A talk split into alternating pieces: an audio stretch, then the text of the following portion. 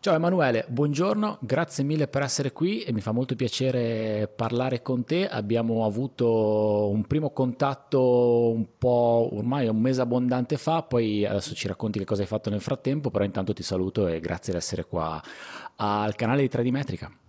Ciao Paolo, grazie a te per l'invito, ben volentieri ho accettato.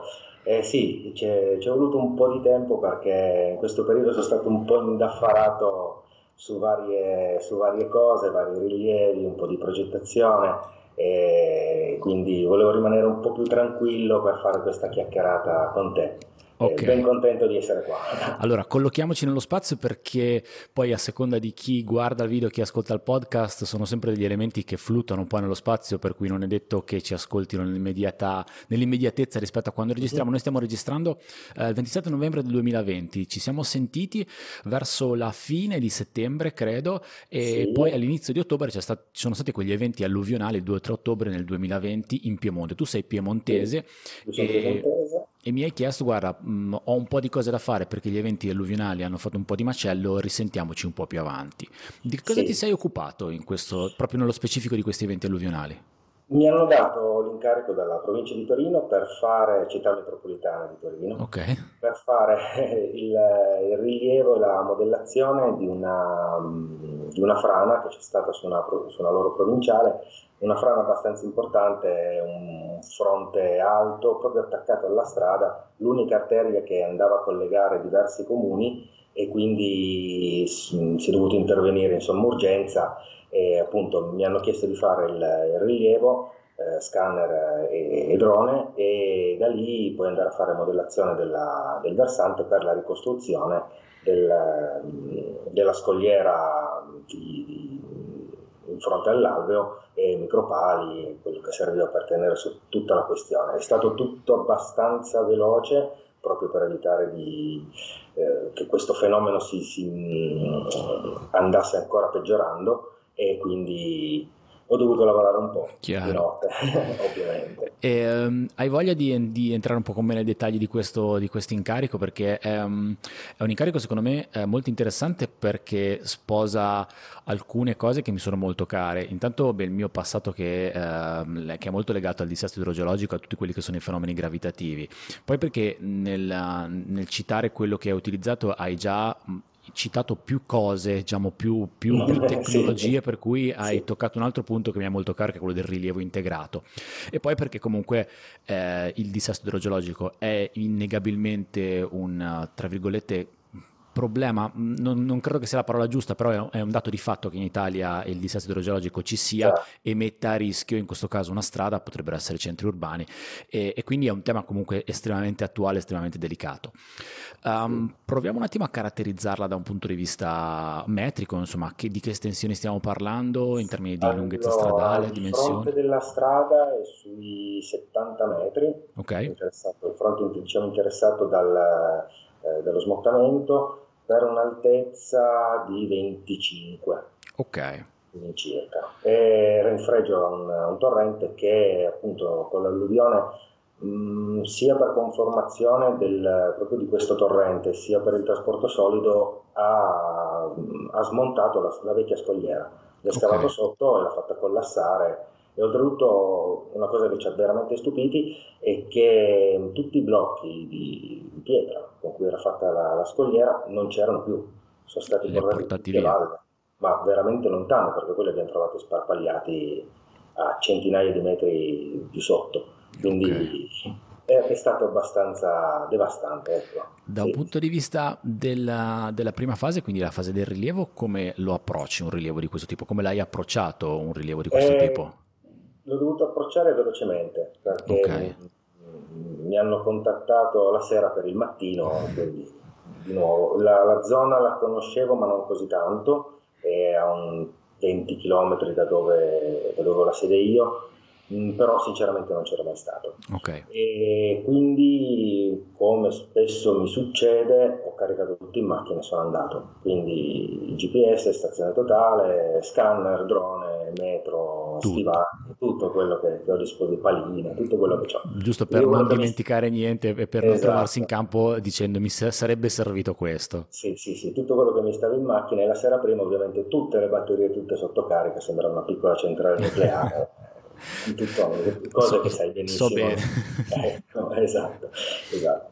E quindi pensavo di fare il classico GPS per i, i punti d'appoggio e poi vedere se scanner o stazione totale per il fronte. Okay. Eh, non sono riuscito a fare questo, nel senso che il, il torrente era abbastanza largo e non riuscivo a mettermi dall'altra parte della, della sponda per fare proprio il, il fronte frana. Okay. Quindi ho dovuto fare tutto diciamo, sul ciglio di strada in cui c'è stato il, il dissesto. Okay. E um, ho deciso per scanner sicuro, per fare la piattaforma, quindi scanner elevato a 3,5 m con uh, GPS montato sopra, un GPS RTK, in modo da avere già la posizione delle scansioni e poi mi sono messo dei punti a terra per eh, collegare eventualmente perché non, non, sapevo ancora se sarei riuscito a, far alzare il, il, drone. Io non sono un pilota esperto come te, quindi mm. quando devo lavorare in manuale okay. ho sempre un po' di terrore. Ok. E, mm, appunto, ho messo i, i, GCP a terra e ho iniziato a farmi le scansioni. Okay. Fatte le scansioni sono riuscito un po', diciamo, un po' non tanto in sicurezza a mettermi sul ciglio frana e fargli fare delle scansioni che mi dessero dei punti di collegamento verso l'alveo, quindi c'erano ancora dei rimasugli di pietra sia in alveo che sulle sponde. E lì andando a fare, oltre alla scansione metrica, anche eh, usando le, le, immagini, si riuscivano a vedere degli elementi un po' caratteristici della, delle pietre che sarei poi riuscito comunque a individuare sulle foto prese da, da drone. È un intervento che non richiede una precisione del centimetro, okay. 2-3 centimetri di errore sui punti ci stanno comodamente, assolutamente. Okay. E fatte le scansioni, una quindicina di scansioni, anche ad alta risoluzione perché appunto volevo avere un, una quantità di dati sovrabbondante a quello che che sapevo già che mi sarebbero serviti per la modellazione. E poi ho fatto la parte drone, tutto in manuale, per fare proprio il fronte, okay. 150 foto mi pare di, di, ricordare, e lì ho unito le, le due nuvole di punti, scanner e drone, e modellato con, con una mesh sua, e poi una cosa che generalmente io faccio per evitare di, di dare dei file eh, ai progettisti dei file troppo pesanti che non, che non, riescono a trattare, ho fatto poi ancora una, un'ulteriore mesh, che è quella che poi alla fine ho usato io perché hanno, l'impresa poi mi ha, mi ha dato la, il supporto per la progettazione e ho ricreato una mesh in un software topografico okay. in modo da essere molto più discreta, molto più, più veloce da, da, gestire invece di avere queste tonnellate di punti che appunto non richiedendo una precisione così spinta va bene. Certo.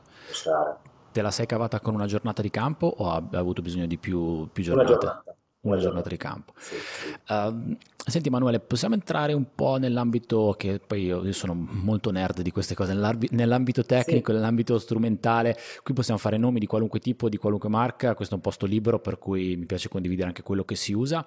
Uh, hai detto una cosa interessante prima, hai montato lo scanner, l'hai elevato su una piattaforma e ci hai agganciato un, no. un, G, un GPS, vai. Non sulla piattaforma. Ah no, sulla piattaforma piattaforma stradale ti riferivi, scusa, ho sbagliato. Sì, sì, sì. Quindi l'hai, l'hai, comunque l'hai alzato rispetto a una, a una posizione, un'altezza standard con cui siamo abituati a vedere gli scanner esatto. in utilizzo. Questo perché ho notato, soprattutto nei rilievi stradali, che riuscendola ad elevare a 3 metri 20, arriva a questo treppiedi che ho, che ho acquistato, eh, l'angolo di incidenza del raggio è più basso. Chiaro. Quindi riesci a coprire una maggiore superficie e hai meno rumore sul, sul ritorno del, del, laser e anche acquisendo le, le, immagini ovviamente vengono delle immagini più belle assolutamente io non sono un patito del colore molte scansioni che faccio non sono colorate per, perché non servono oltretutto ci metto più tempo a certo. il colore quindi meglio fare quattro scansioni in più e non avere le foto e sono contento lo stesso. E gli ho montato un GPS sopra Mm, io utilizzo un faro X330. Ecco, infatti stavo chiedendo che, can- che scanner usi, quindi faro X330. X330 okay. è una portata di nominale di 330 metri a, a un milione di punti al secondo. E quindi una bella portata. Sappiamo tutti che un, sono numeri che mettono per fare, per fare figura. A 300 metri con uno scanner così i punti non sono così belli, okay, diciamo. Okay. Lo sappiamo, ma l'importante è saperle queste cose. Assolutamente, è importante non prendere questi dati come il, il sacro graal della scansione. Esatto. Anche perché quando l'ho acquistato ho fatto ovviamente come facciamo tutti delle prove e ho acquisito punti a quasi 600 metri. Certo. Ma a 600 metri il punto sarà stato largo 6 cm, 7 cm, quindi cioè, va bene se è un fronte roccioso, quindi di nuovo la modellazione va bene, se no, vabbè, rimaniamo su okay. ambiti, ambiti, più giusti. E, um, una ditta ha creato un, uh, un, supporto proprio per montare parzialmente allo specchio un'antenna GPS. Okay. E questo è veramente, è veramente utile, proprio per il tipo di rilievi che faccio io. Eh, mi serve molto. Ok, perché... quindi sono due entità separate, quindi sono... Sì, sì, sì. Okay. Eh, il faro ha un GPS interno, okay. eh, GLONASS GPS, ma ovviamente la precisione è quella dello smartphone. Okay.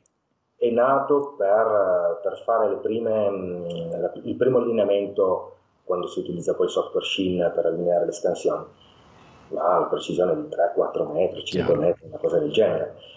Invece montandogli un'antenna sei in RTK, quindi accuratezza dell'RTK ovviamente, ma il, è coassiale e quindi io ho la posizione corretta del centro dello specchio, perché Chiaro. il delta è fisso, è stato fatto questo, questo accrocchio, è stato fatto ad hoc per il 330, ce n'è uno per ogni scanner.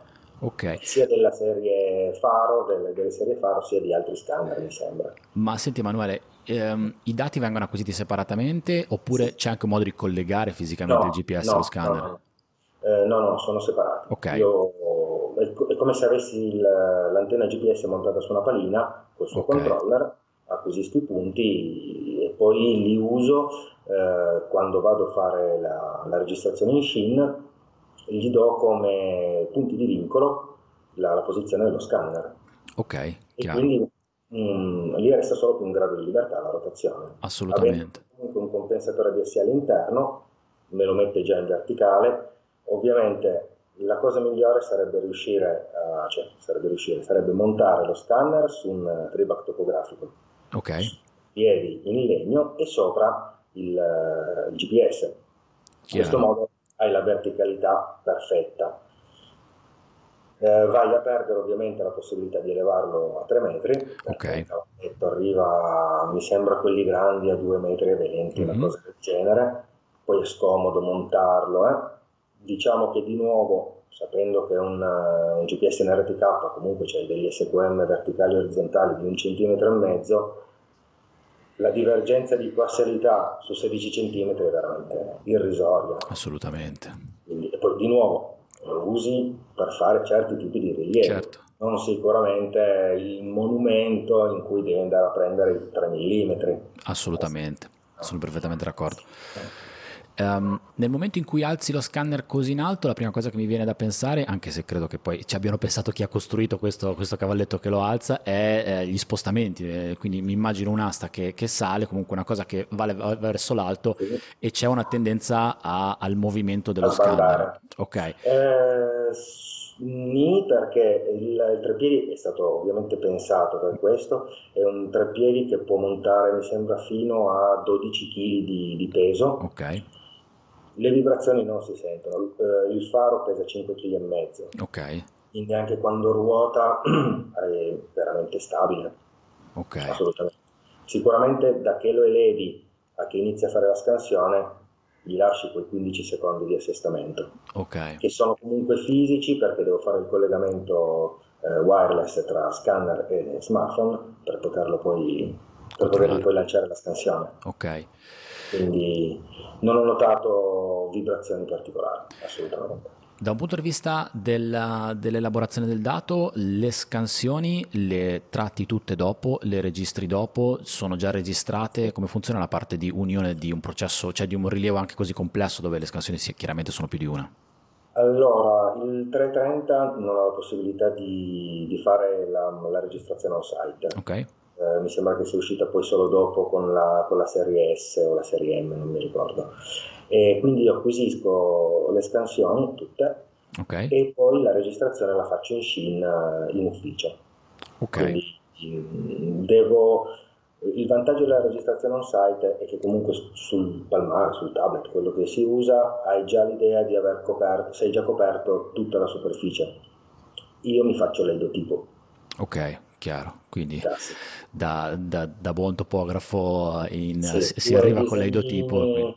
Non dico di tutte le scansioni, ma magari quelle, vabbè, su una strada non serve più di tanto, anche perché montando il GPS io vedo già sul palmare direttamente la posizione delle scansioni, quindi so dove sono state fatte. Okay. Mm, non faccio mobile, quindi mi sposto fisicamente da un posto all'altro, mi fermo e guardo se sto scansionando tutto quello che mi serve. Se no, torno indietro, vado avanti 20-30 metri, dipende da quello che dipende da quello che devo fare. Credo che ci, si, ci voglia tanta esperienza. Eh, adesso um, io ho approcciato il mondo dello scanning da poco, relativamente poco. Um, ho la possibilità di vedere quello che succede tramite controller, eh, però mi accorgo che ci vuole tanta esperienza. Um, per evitare di perderti dei pezzi durante il, le scansioni in campo, perché è veramente un attimo. Tu vedi, anche quando vedi sul controller, vedi questa nuvola di punti che sull'immediato è fantastica, però poi è anche difficile andarla a indagare per capire veramente se hai coperto tutti gli angoli ed è un attimo dimenticarti oppure andare via un po' troppo veloce e poi accorgerti dopo, che è la cosa più grave eh, per, per, un mhm. professionista come noi, accorgersi dopo che manca qualcosa, sì. eh, che in realtà avresti dovuto fare una scansione in più, avresti dovuto coprire un altro angolo. Esatto. Credo che il laser scanning sia una tecnica fantastica, formidabile, ma che um, abbia bisogno di, di, tanta attenzione proprio per quanto riguarda uh, la copertura della del, dei fasci, insomma dei raggi che vanno a, a poi a, a, picchiare contro quello che vuoi modellare. Uh, è così? Cioè, um, Esattamente. Qual è tua, il tuo pensiero riguardo a questo?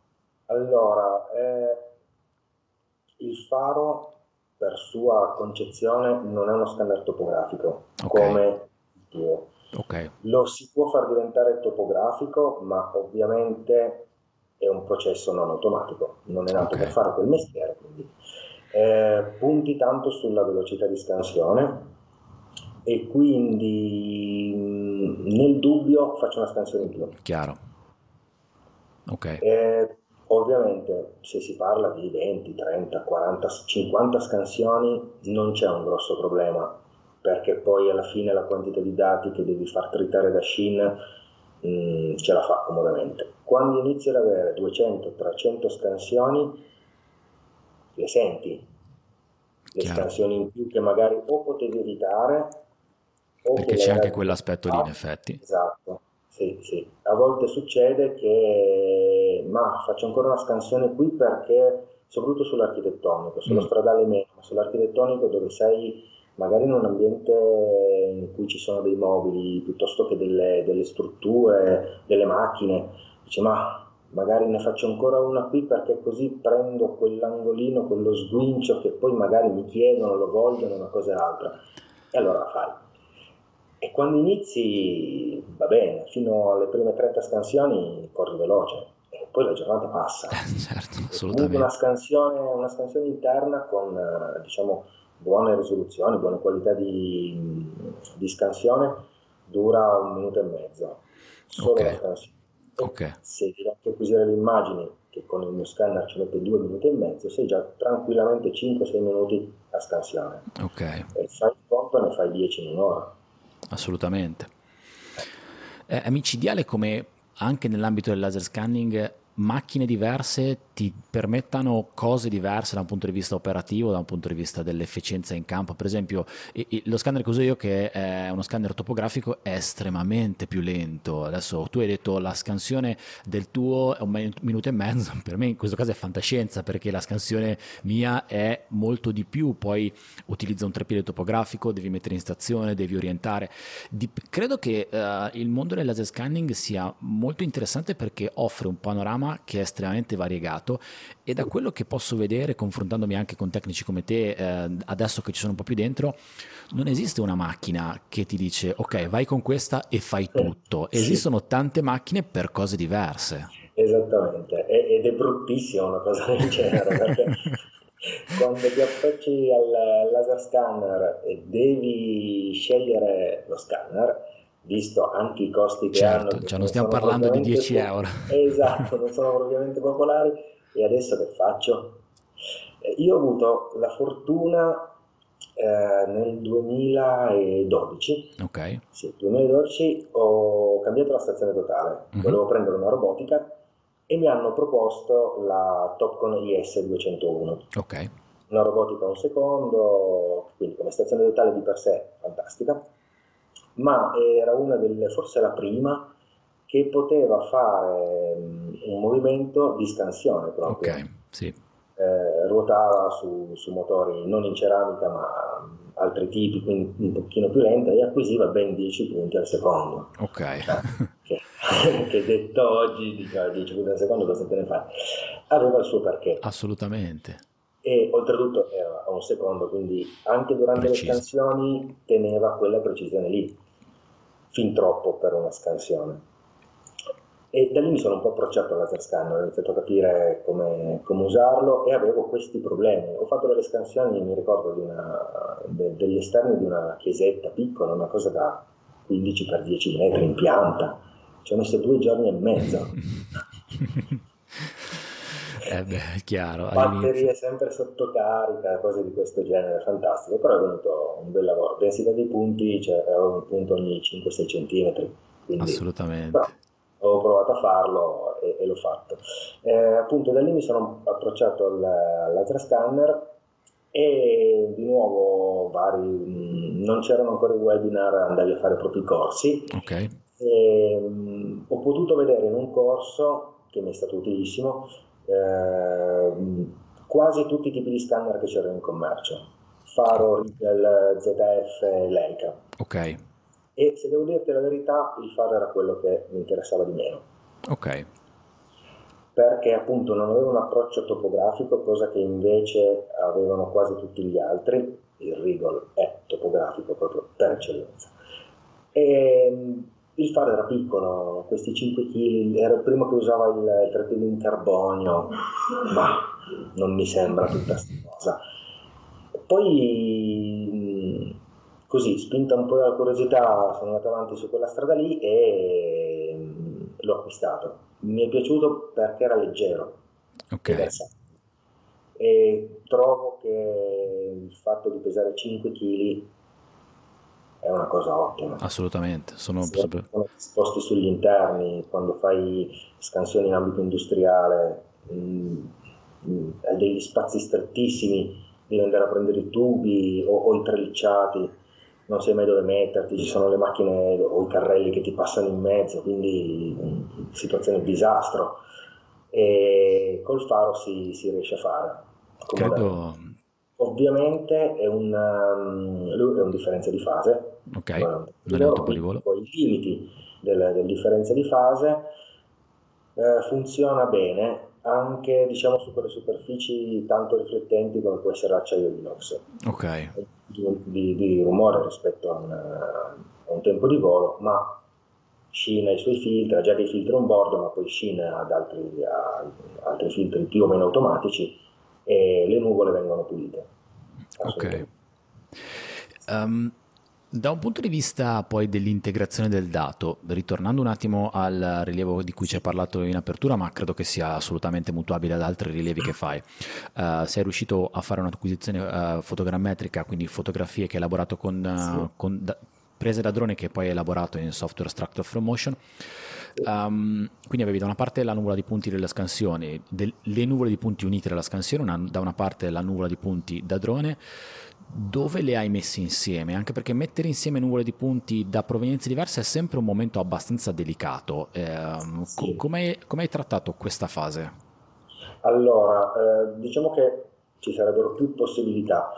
Eh, si può fare direttamente in Shin, okay. quindi crei un, uh, o crei un nuovo progetto Shin solo con la nuvola di punti da drone okay. e porti e li mischi, eh, oppure in Meridiana, io utilizzo Meridiana della Topcon come okay. software topografico che di nuovo permette di far, uh, di far entrare nuvole di punti classiche e quindi in questo caso allora ho fatto una prima elaborazione in Shin delle okay. nuvole di punti eh, per fargli creare la prima mesh e per vedere se il modello era giusto, congruente, tutto diciamo la parte di base. E okay. poi ho portato tutto in meridiana su, mm, e in meridiano ho creato diciamo la mesh finale, utilizzando anche un altro software sempre della, della Faro, che è il um, Asbil Modeler, okay. che è, è, fantastico perché riesce a, a um, riportare delle poli 3D un, in ambiente CAD, mm-hmm. in qualsiasi ambiente CAD, andando praticamente a picchettare i punti sulla bubble della, della scansione. È come se tu facessi un rilievo con la stazione totale o GPS, ma invece di farlo in campo, lo fai sulla scansione. Questo è un altro, è un altro aspetto molto interessante. Assolutamente, assolutamente. Anche perché, di nuovo, ritornando al discorso di prima, di avere queste nuvole da, nuvole da miliardi di punti di cui magari non te ne fai più di tanto, con questo sistema io vado a crearmi le backline che mi servono per costruire il modello. Assolutamente. Credo che... che... che hanno per dire di una strada, diciamo, la piattaforma di una strada invece di avere 8 miliardi di punti che non servono a niente perché la pendenza quella è, certo. io vado a farmi le 4-5 backline che sono due cigli, il eh, striscia di margine, striscia centrale e se la, la strada è un po' larga ne faccio altre due mediane con punti a un metro, un metro e mezzo uno dall'altro è tutto quello che ti serve. Chiaro, poi sulla base di quello fai il modello. Uh, credo che um, hai toccato un punto interessantissimo adesso, molto attuale, e ne hai, parla- ne hai parlato di un altro in apertura. I due punti sono questi. Uno è Uh, stiamo lavorando con dei dati tridimensionali, stiamo acquisendo un sacco di punti, punti nello spazio 3D, milioni di punti con un sacco di informazioni, le due cose sono anche collegate. Non è semplice gestire questi punti, uh, non è semplice gestirli già anche per, per, noi che li produciamo questi punti, quando cominciamo a mettere miliardi di punti e ci vogliono insomma degli hardware abbastanza prestanti, mm. figuriamoci per chi poi deve prendere questi punti e farci un progetto per farci un, uno studio di simulazione idraulica, una caduta massi, che non è il loro lavoro e magari loro sono abituati a, a utilizzare software molto più snelli. Sì. Eh, quindi c'è una fase che è quella di uh, tradurre il dato tridimensionale in dato 2D o comunque in un dato vettoriale che può essere visualizzato all'interno del 2D è in qualche modo una. Io credo che in qualche modo sia un po' perdere un po' di informazioni, ma in alcuni casi è inutile girarci intorno. È abbastanza necessario perché in alcuni casi è ancora il dato richiesto, perché spesso se fai un progetto sono piante, prospetti, sezioni, e in alcuni casi è il dato che serve alle altre persone che lavoreranno su quel dato lì. L'altro aspetto è quello di comunque condividere un dato tridimensionale, dare la possibilità di vedere una nuvola di punti e poter prendere le informazioni secondo le necessità del singolo che lavorerà su quella nuvola. Ehm, ti, um, qual è il tuo pensiero su, questo, su, questi aspetti che sono, credo, comunque in qualche modo legati? Cioè parte tutto quanto dal, dalla complessità e dalla completezza del dato 3D che però uh, è difficile condividere e in qualche sì. modo deve essere tradotto. È, mm, è, è, difficile, è difficile anche darti una risposta perché eh, la modellazione funziona. Okay. L'acquisizione, ormai, l'acquisizione delle, delle nuvole di punti si fa, più o meno grandi, più o meno dense, quello che vuoi. E da lì diciamo che partono le due strade, quelle che dicevi, o si prosegue su una modellazione 3D oppure si va sul classico bidimensionale prende prospetto sezione. Lì dipende chi hai di fronte. Mm, io mi sto confrontando con diversi professionisti per i quali faccio i rilievi che mm, stanno entrando nell'ottica della modellazione 3D sfruttando software che possono essere ArchiCAD, Revit, um, um, SketchUp. Ok. E um, all'inizio hanno tribulato, veramente. un po' perché appunto gli hardware che avevano non, so, non supportavano, non sopportavano queste nuvole di punti. Anche gli stessi software eh, di, di, modellazione sono un pochino indietro nella okay. gestione della nuvola di punti. E, um, all'inizio erano tutti abbastanza spaventati. Mm. Poi l'hanno provato e hanno detto, vabbè, caspita, piuttosto che avere eh, la pianta e la sezione che tu mi dai, che poi la sezione non passa mai dove gli serve, perché esatto. è impossibile. Il prospetto che è un po' qua, un po' là, è girato, è storto, è lungo, con la nuvola di punti faccio quello che voglio. Esattamente. Soprattutto lo modello come voglio, perché io una, personalmente una cosa che ho sempre trovato difficile è riuscire a capire cosa volevano da me, cosa volessero da me. Io facevo rilievo, ma anche indipendentemente dallo scanner o dal drone, anche con GPS e stazione virtuale, fai il rilievo, prendi tantissimi punti e poi cosa ti serve? La pianta qui, la pianta là, ed eri sempre lì a disegnare. A... Il rischio di fare 2000 cose che poi che magari scopri ne servivano una. E, ehm, con lo scanner ho diminuito un po' la parte iniziale, boh, io acquisisco tutto, nel dubbio, senti, faccio ancora quello, 10 minuti in più, per pazienza, va bene così. E poi, appunto, approcciandomi con, con, questi professionisti che vogliono lavorare, vogliono imparare a lavorare sui numeri di punti, un po' mi sono tolto un po' di lavoro io. Mm, un po' di lavoro perché non devo più fare il disegno 2D o la modellazione io. Um, mi sono preso un pochino più di lavoro perché la nuvola che gli devo dare ovviamente deve essere il più pulita possibile. Ok, chiaro. E quindi c'è più lavoro di, di post-elaborazione. Chiarissimo. Però, una volta che la nuvola è finita, quella è. E, e ci puoi iniziare a lavorare. Nella tua professione tu non ti occupi solo di topografia? No, okay. faccio anche progettazione stradale, di infrastrutture, muri di sostegno, pali. Quindi si può dire che, poi dopo ne parliamo, l'argomento musica, insomma, te la canti, te la suoni, insomma, in, in alcuni sì. casi ti fai il rilievo e lavori sul tuo rilievo, che questa è una sì. cosa per niente male, eh, comunque. Eh, no, diciamo che allora, io sono geometra, poi ho fatto ingegneria, ma mh, la topografia mi è sempre piaciuta. Okay. Avrei dovuto fare, per il tipo di studio che ho fatto, avrei dovuto fare tutt'altro, ma un altro, come sempre succede. Sempre. E, diciamo che sono, sono, nato professionalmente come progettista. Ok. Spostandomi poi su questo ambiente di tipo territoriale, ho di nuovo sentito la necessità di farmi rilievi ma mh, per due ragioni semplici. La prima è che così punti, prendevo i punti che mi servivano per fare il progetto. E la seconda è perché devo fare quel progetto lì, parto, vado, mi faccio il rilievo. Io certo. non devo aspettare che giustamente il topografo avrà anche i suoi lavori da fare, eh, non è che può stare solo dietro a me e da lì ho iniziato di nuovo a riprendere la parte topografica, a, crescere come strumentazione, come eh, cultura topografica e ho mischiato le cose fino ad arrivare a fare anche topografia. Che fare topografia è sempre una parola grossa perché eh, c'è di mezzo. Diciamo che io faccio dei rilievi, okay. mettiamola così, okay. mm, preferisco. E quindi faccio rilievi anche per, per altri. Sì. Um, la, la, tua, la, la, tua, esperienza comunque nell'ambito della misura è, è indubbio che sia, sia, da tanto, anche da so, soltanto pensando alle tue scuole, le scuole superiori poi passano attraverso percorso universitario. Adesso io, che, che, in che cosa ti sei laureato in ingegneria? Ambiente territorio. Ok, come me, ambiente territorio. Sì. Um, un, io ho fatto un esame di topografia, un esame di fotogrammetria. E, um, non è, non è, che sei dentro la misura, però comunque mastichi la matematica, mastichi soprattutto sì. la statistica, capisci che cosa vuol dire uh, fare un'analisi degli scarti quadratici medi, quindi fare un confronto su una misura che non ha assolutamente senso, oppure farla su n misure che quindi ti dà una, un, un, un, supporto statistico.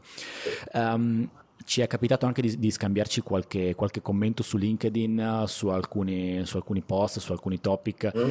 Uh, in questo momento è innegabile che um, ci sia molta attenzione da parte di chi costruisce cose per, par- per, essere utilizzate da parte delle persone che vanno in campo, che possono essere droni che scattano fotografie, software che elaborano fotografie, ma anche gli stessi scanner.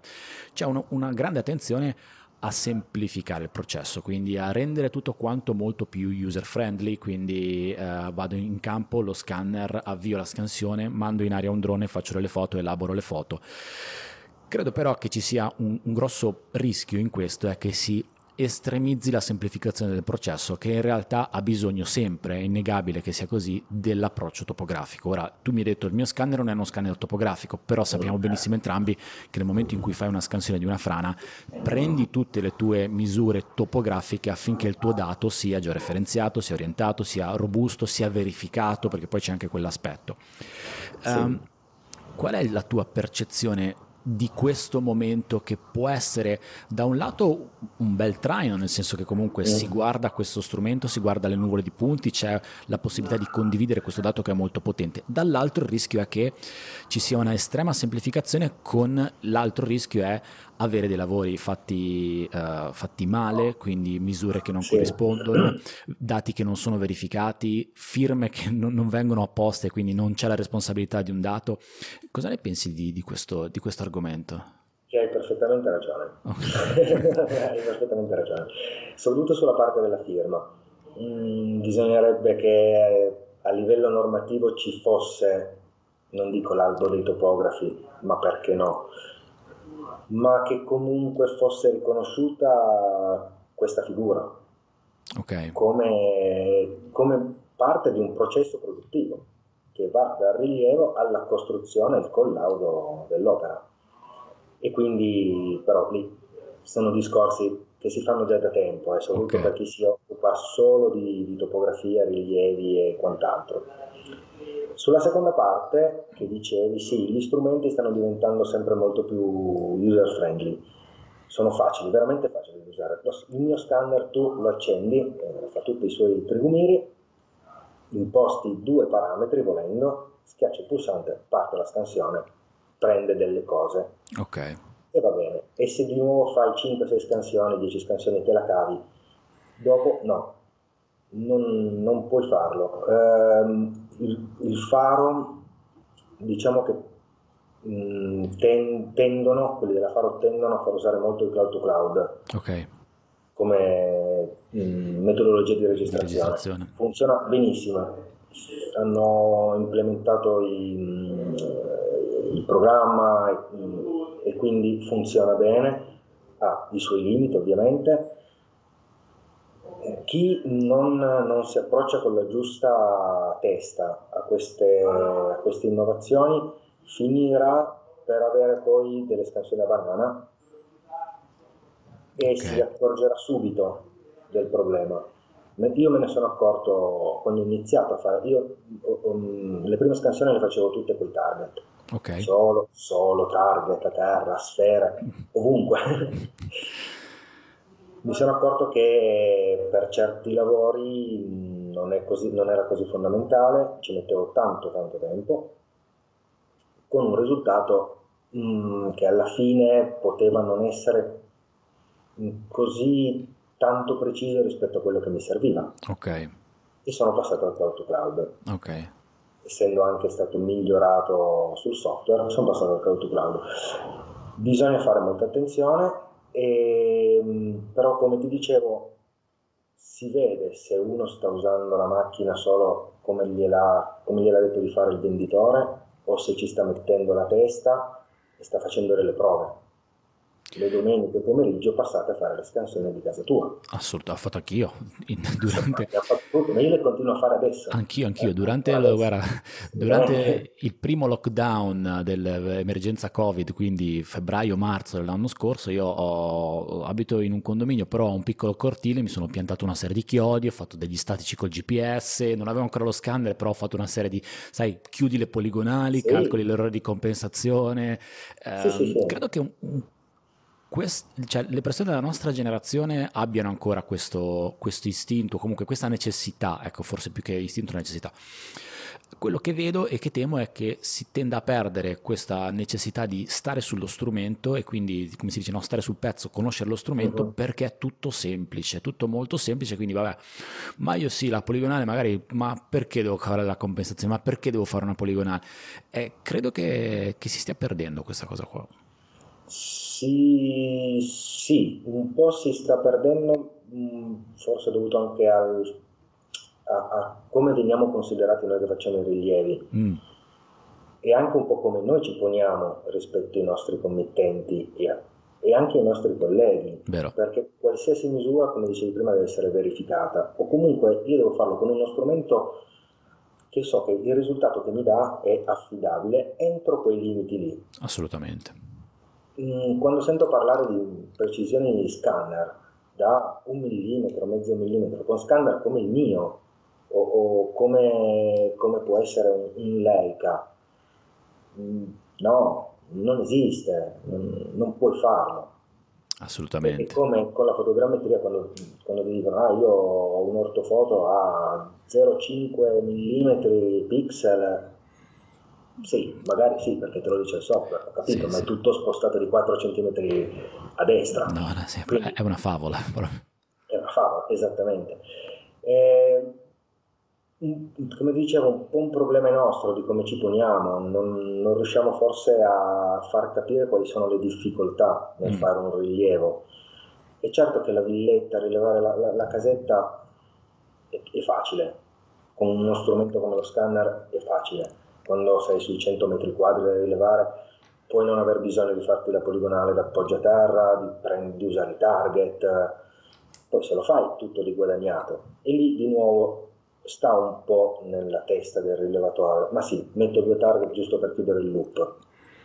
Poi torni in ufficio, fai tutta l'elaborazione e vedi che lo stesso target eh, preso da destra e preso da sinistra coincide, è anche una piccola soddisfazione. Assolutamente. E sei sicuro che se il giorno in cui non puoi farlo per mille motivi, sai che facendo, usando il tuo scanner, il tuo strumento, in quella modalità lì, sei sicuro che il risultato è corretto. Assolutamente, una, una cosa che secondo me viene ancora, um, non viene ancora percepita di queste nuove tecnologie, di questi nuovi metodi di acquisire dati, quindi la reality capture, è tutta la parte di elaborazione del dato. Tu hai detto prima, se io devo dare un dato a un progettista che magari ha abbracciato eh, l'utilizzo della nuvola di punti, è mia cura dargli il dato più pulito possibile. Non ci si rende forse ancora conto di quanto tempo si spenda, per quanto ci possono essere algoritmi semi-automatici, automatici che fanno già un po' di lavoro, esatto. però quanto tempo si spenda sul dato uh, acquisito uh, per poi dare il risultato finale. Io, uh, a me piacciono molto i numeri, um, a volte mi faccio un po' di statistiche, ho visto che in una commessa percentualmente uh, sul 100% di ore dedicato a quella commessa il tempo che io passo in campo sarà il 20%, forse, poi dipende dalla cosa più o meno grande. Il resto eh, è dopo, è, viene dopo, sì. che poi dentro c'è magari tutta la parte di, anche quella si potrebbe aprire un capitolo, non lo apriamo, relazioni mm-hmm. tecniche firmate severate, vabbè, lo chiudiamo qua, però il trattamento del dato porta via un sacco di tempo e, certo.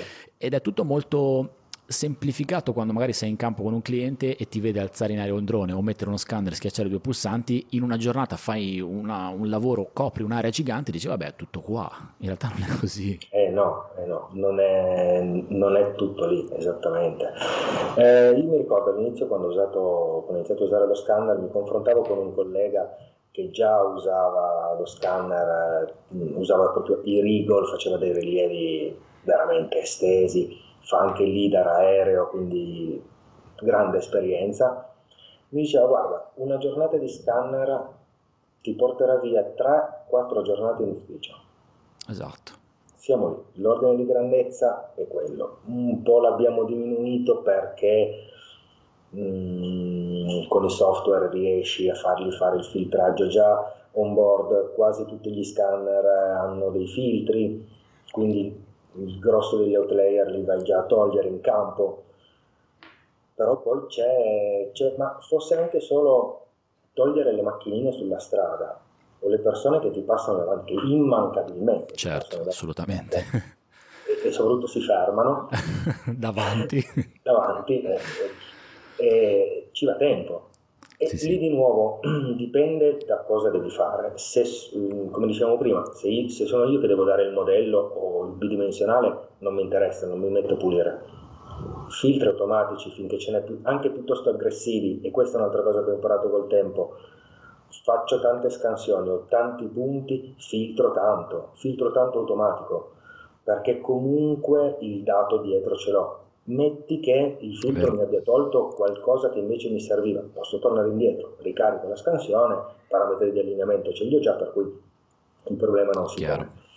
Se invece dai la nuvola di punti a terzi, e eh beh, lì bisogna parlarsi effettivamente eh, cosa gli serve, cosa gli posso dare, cosa mi vuole ed è per questo che con questi professionisti con cui, che hanno iniziato questo fantastico mondo eh, della, della, nuvola di punti, eh, sono andato da loro, gli ho fatto vedere cos'erano i punti, cosa si poteva fare e comunque è tempo che mi piace perdere, sinceramente. Anche perché... Perché, perché riesce a fargli capire esatto. il mondo. E, e credo... appunto con, con, quelli con cui collaboro eh, sanno già cosa gli, cosa gli, posso dare. Quindi per dire la macchinina non vado neanche più a togliergliela magari. Ok. Perché sanno che quella è la macchina. La cosa bella di, di usare i numeri di punti è che dopo un po' che le usi è un po' come in Matrix quando vedevano il codice che, che veniva giù. Sai già che cos'è Esatto. Se un muro, se un mobile, se una macchina, se una persona. Esatto. Eh, credo che poi investire un po' di tempo all'inizio con un professionista, tra virgolette, nuovo, nuovo a cui dai una nuvola di punti, poi ti faccia risparmiare tempo dopo, perché nel momento in cui ti, ti, confronti all'inizio sa qual è il dato sì. che tu gli dai e, e, e dopo sarà in grado in, di gestirlo in maniera autonoma. Esatto, esatto. Gli dai anche quelle due o tre dritte che hai imparato nella tua esperienza, eh, per dire, di un fabbricato devo fare la, devono farsi eh, la classica pianta, non sezionare subito un metro e mezzo che c'hai tutti i mobili del mondo, esatto. seziona 2,20 metri, esatto. 2,80 metri e c'hai i muri. Esatto, esatto, oh. assolutamente. E ti fai la sagoma, poi scendi. E poi scendi. E il problema, scusami, eh, vai tranquillo. Eh, il problema che diversi mi hanno, mi hanno posto all'inizio eh, facevano una sezione a 2,20 m, come vi dicevo, facevano la sagoma, poi scendevano a 1,50 m, caspita, la sagoma che avevano fatto non...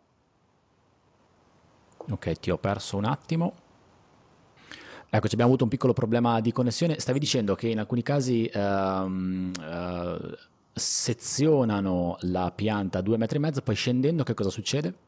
Succede che la, mm, la, polilinea che hanno disegnato della pianta non corrispondeva più alle nuvole di punti, al, okay. alla fettina delle nuvole di punti e si chiedevano perché, ovviamente pensavano a un problema della nuvola di punti, per poi rendersi conto che eh, la differenza tra la, eh, la, clip della nuvola di punti e la polilinea che avevano disegnato prima aveva un ordine di grandezza dei 3 mm Ok, ok. Che quindi... E, e, e questo fa eh, perché dice, caspita, ma c'è, c'è qualcosa che non funziona. Eh, certo. Era un po' l'errore dello scanner, ovviamente, ma la non perfetta verticalità del muro. Esatto. Abituati come erano ad avere una linea e quella era, basta, finito, l'approccio è diverso. È diverso. Tagli a, a spiegare come fare, come interpretarla la nuvola di punti rispetto ai quattro punti fissi che, a cui erano abituati a lavorare prima. Assolutamente, è, un'altra, è un altro mondo, è, un'altra, è un altro approccio. Senti Emanuele, eh, parlando un attimo di strumenti, passiamo un attimo a un altro campo e ti faccio una domanda secca. Basso, 4, 5, 6 corde? 5 corde? 6, eh, beh. Mi oh. sai un'altra musica. Ok, ok. Cinque corde. Ehm, suoni Allora, io, io ho suonato, ho suonato parecchio, eh, adesso come vedi qui dietro ho la chitarra e eh, la, la strimpello ogni tanto, i calli mi sono andati via e tu mi hai detto io il basso non lo porto in ufficio perché altrimenti No. non lavoro e suono soltanto. Sì, sì, sì. Ehm, suoni ancora, quindi al di là del periodo Covid abbastanza difficile, eh, però stai suonando. Suono, sì. Non riuscirei a fare a meno di suono. Ok, Ovviamente sono sempre molto meno di quello che vorrei, però sì, mi piace, mi piace proprio. Non sono un fenomeno, sono a livello amatoriale con gli amici. Quando si poteva suonavamo un po' in giro, per carità, però continuo a suonare finché posso e penso che potrò sempre. grande. Quindi i Suono. calli tu, tu- tu ce l'hai. Eh sì, sì, E allora un'altra domanda eh, legata al basso. sì. Plettro, non plettro o entrambe? Dita. No, no. Dita.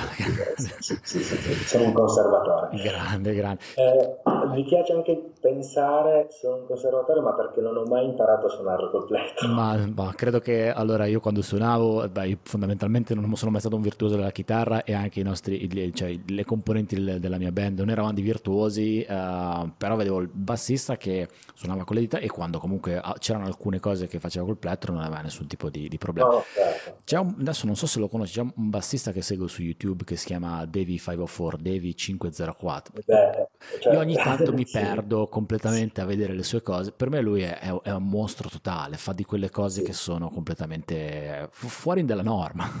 sì, sì, veramente, veramente bravo. Basta quattro corde. C'è da dire che ha delle mani che saranno lunghe Sì, è 30 altissimo, lui è alto no? e e riesce a prendere un sacco di tasti, è vero. Esatto. E ha un pollice che è un ramo, vero. sarà duro come un muro, penso. Ce n'è di, di peggio, eh. Sì, sì, sì. Ti, ti posso dire, dare due nomi italiani, eh, Giorgio Terenziani Ok, e Dino Fiorenza. ok, me ne vado Ah, subito a ti, ti vedere. dico, ti dico il terzo, Stefano Sculla Scola. Ok, fantastico, me ne vado subito a vedere. Tra i bassisti che eh, Stefano e Giorgio li ho conosciuti, sono, ho visto dei loro, dei loro concerti, Dino purtroppo no perché è, è lontano proprio fisicamente, eh, quindi non l'ho mai visto dal vivo. Cioè, sono quelle cose che dici, torni a casa, prendi il basso, lo appendi al chiodo, dici, lasciamo un attimo di cantare, vediamo cosa succede. Che poi il basso, per chi non, non conosce la musica, per chi non sa che cosa c'è dietro, eh, è uno strumento che è, è sempre un po' un punto di domanda, ti ripeto, per chi non conosce la musica. Io gli dico sempre, allora prova a togliere il basso e vedi che cosa, come, suona, come, come suona la musica. E poi dici, ah no, ma è, è vuoto, oppure è, è proprio un'altra cosa, cioè fa parte della sezione ritmica che è chiaro che se togli la batteria eh, manca la batteria, Certo. se togli il basso la musica può andare avanti, ma è come se ti togliessero qualcosa dalle, ti togliessero le viscere perché manca la un- parte interna. Sì, infatti il basso è l'unico strumento che mm, si sente quando non c'è. Assolutamente, è verissimo, il basso si sente È, quanto non è c'è, una questione di frequenza proprio vero. e, e di quello che fa. Poi andando nei virtuosismi si passa tutto su, su altri registri, su altre frequenze ovviamente, eh, però quel cupo che, che c'è sotto è il suo. E Ma è una formazione da conservatorio, quindi anche contrabbasso oppure No, no? no, no, no, no. Io suonavo la tromba Ok? fino ai 18 anni. Che anche quello è un altro strumento incredibile perché un amico sì, carissimo che suona la tromba mi dice guarda la tromba ha tre tasti, fai tutto con la modulazione delle frequenze che escono dalla tua bocca. sì, sì, sì, sì. Eh, ehm, quindi, vabbè, conosco la musica, ma il basso tutto da autodidatta. Ho preso una lezione di basso nella mia vita, ma sarà 3-4 anni fa. Una. Appunto lì con Giorgio Terenziani che aveva fatto una Ok, clinic e quando è arrivato ho detto sì, io un'oretta con lui ce la passo, cioè, ma ben volentieri. E in un'ora mi ha aperto un mondo, ho tre mi ha scritto tre fogli a mano di, di esercizi e cose varie che tengo lì in- nella teca, come se fosse la, la reliquia e su questi tre fogli ho da lavorare ma da dieci anni. Credo che la Sì, musica mh, sia una di quelle cose che ti, ti- riesce veramente a rapire. Ci sono poche cose che poi dipende dagli interessi di ciascuno di noi. Ci sono poche cose che ti riescono a rapire. A me fa questo effetto la musica. Se adesso io suono meno, meno, spesso di quanto vorrei, però quando prendo la chitarra guardo l'ora e poi la riguardo dopo e dico ma com'è possibile che sia passato così tanto tempo? È veramente ha, ha il potere di, di rapirti, di portarti proprio in un'altra dimensione. E poi comunque serve staccare ogni tanto. È necessario direi, soprattutto per il lavoro che facciamo noi che comunque um, adesso, il, adesso ci, dai, ci, dai, i tuoi contatti, ho visto che uh, sul sito fairstudio.it siete, siete, tre Ferrari, quindi non so se sì. siete una società di ingegneria, siete uno studio associato o, vet- o siete tre partite IVA diverse. Siamo singoli. Ok, sì. comunque essere imprenditore di te stesso comunque indubbiamente ti porta alla fine, la testa ce l'hai sempre la pagnotta a casa e quindi eh. hai bisogno di staccare in qualche modo, quindi se ah, uno sì. trova questi modi eh, credo che sia importantissimo. Sì, sì, sì, sì. Allora, una volta avevo anche il calcio, poi infortuni vari. Ok, vabbè, no, io lo sport è, è un'altra cosa che... Lo sport è un'altra cosa che mi serve tantissimo per staccare, adesso suonando un po' meno leggo e quindi anche la lettura ti porta da, da altre parti. Emanuele, io ti ringrazio tantissimo per questa bellissima chiacchierata, mi ha fatto davvero tanto piacere parlare con te. Ti chiederei in chiusura dove ti possiamo trovare, se qualcuno vuole contattarti online, i tuoi riferimenti. Allora, eh, io lo studio a Castellamonte, che è in provincia di Torino. Okay. Eh, la mail è facilissima, emanuele-ferstudio.it. Eh, lì ci sono i contatti, anche sul sito ci sono i contatti, il numero di cellulare. Okay. Mi, sposto, mi sposto anche per lavoro, anche se ritengo che tranne in casi proprio particolari, conviene lavorare nel proprio ambito. Ok. Mm, non, non, andare troppo lontano anche per una questione di logistica, perché se poi devi trattare i dati non puoi portarti dietro tutta l'attrezzatura supercomputer e coi portatili mm, a volte non ce la fai e conosci un po' di più quelle che sono le che possono essere le problematiche del, del, luogo di lavoro. Assolutamente. Poi sei, noi ci siamo scambiati contatti, messaggi su LinkedIn, per cui sei attivo su LinkedIn, sì, su LinkedIn. piattaforma social network. Sì. E, fantastico, io ti ringrazio tantissimo del tuo tempo. Grazie e... a te ben contento di fare questa chiacchierata e di averti visto dal, quasi dal vivo. Ecco. Quasi dal vivo. Speriamo che poi questa situazione in Italia è generalizzata, poi sblocchi le varie le possibilità di muoversi, sì. cose, la, speriamo che la cosa si allenti il prima possibile e, e magari torneremo un po' a, a, rivederci un pochino di più rispetto sì. a quanto stiamo facendo adesso. Visto che mi parli di lockdown, una, solo una piccola cosa, questo lockdown per noi che facciamo rilievi e questo tipo di rilievi andrebbe fatto una volta ogni sei mesi perché ti dà la possibilità di farti rilievi in campo libero senza troppe complicazioni, volare dove volare, scansionare, non puoi una cosa e l'altra. Vero. Ovviamente scherzo. Assolutamente. Scherzo. Però è vero, è vero, è vero, ci sono delle condizioni diverse rispetto al solito, sì. specialmente per chi lavora ad esempio come te nell'ambito stradale o comunque ambiti che sono frequentati, assolutamente, verissimo. Ti lascio tornare a suonare allora oppure a lavorare? No? Eh, no, no, adesso a lavorare. Stasera, dai, stasera una suonatina. Ciao Manuele, grazie mille. Ciao, a prestissimo. Ciao. Ciao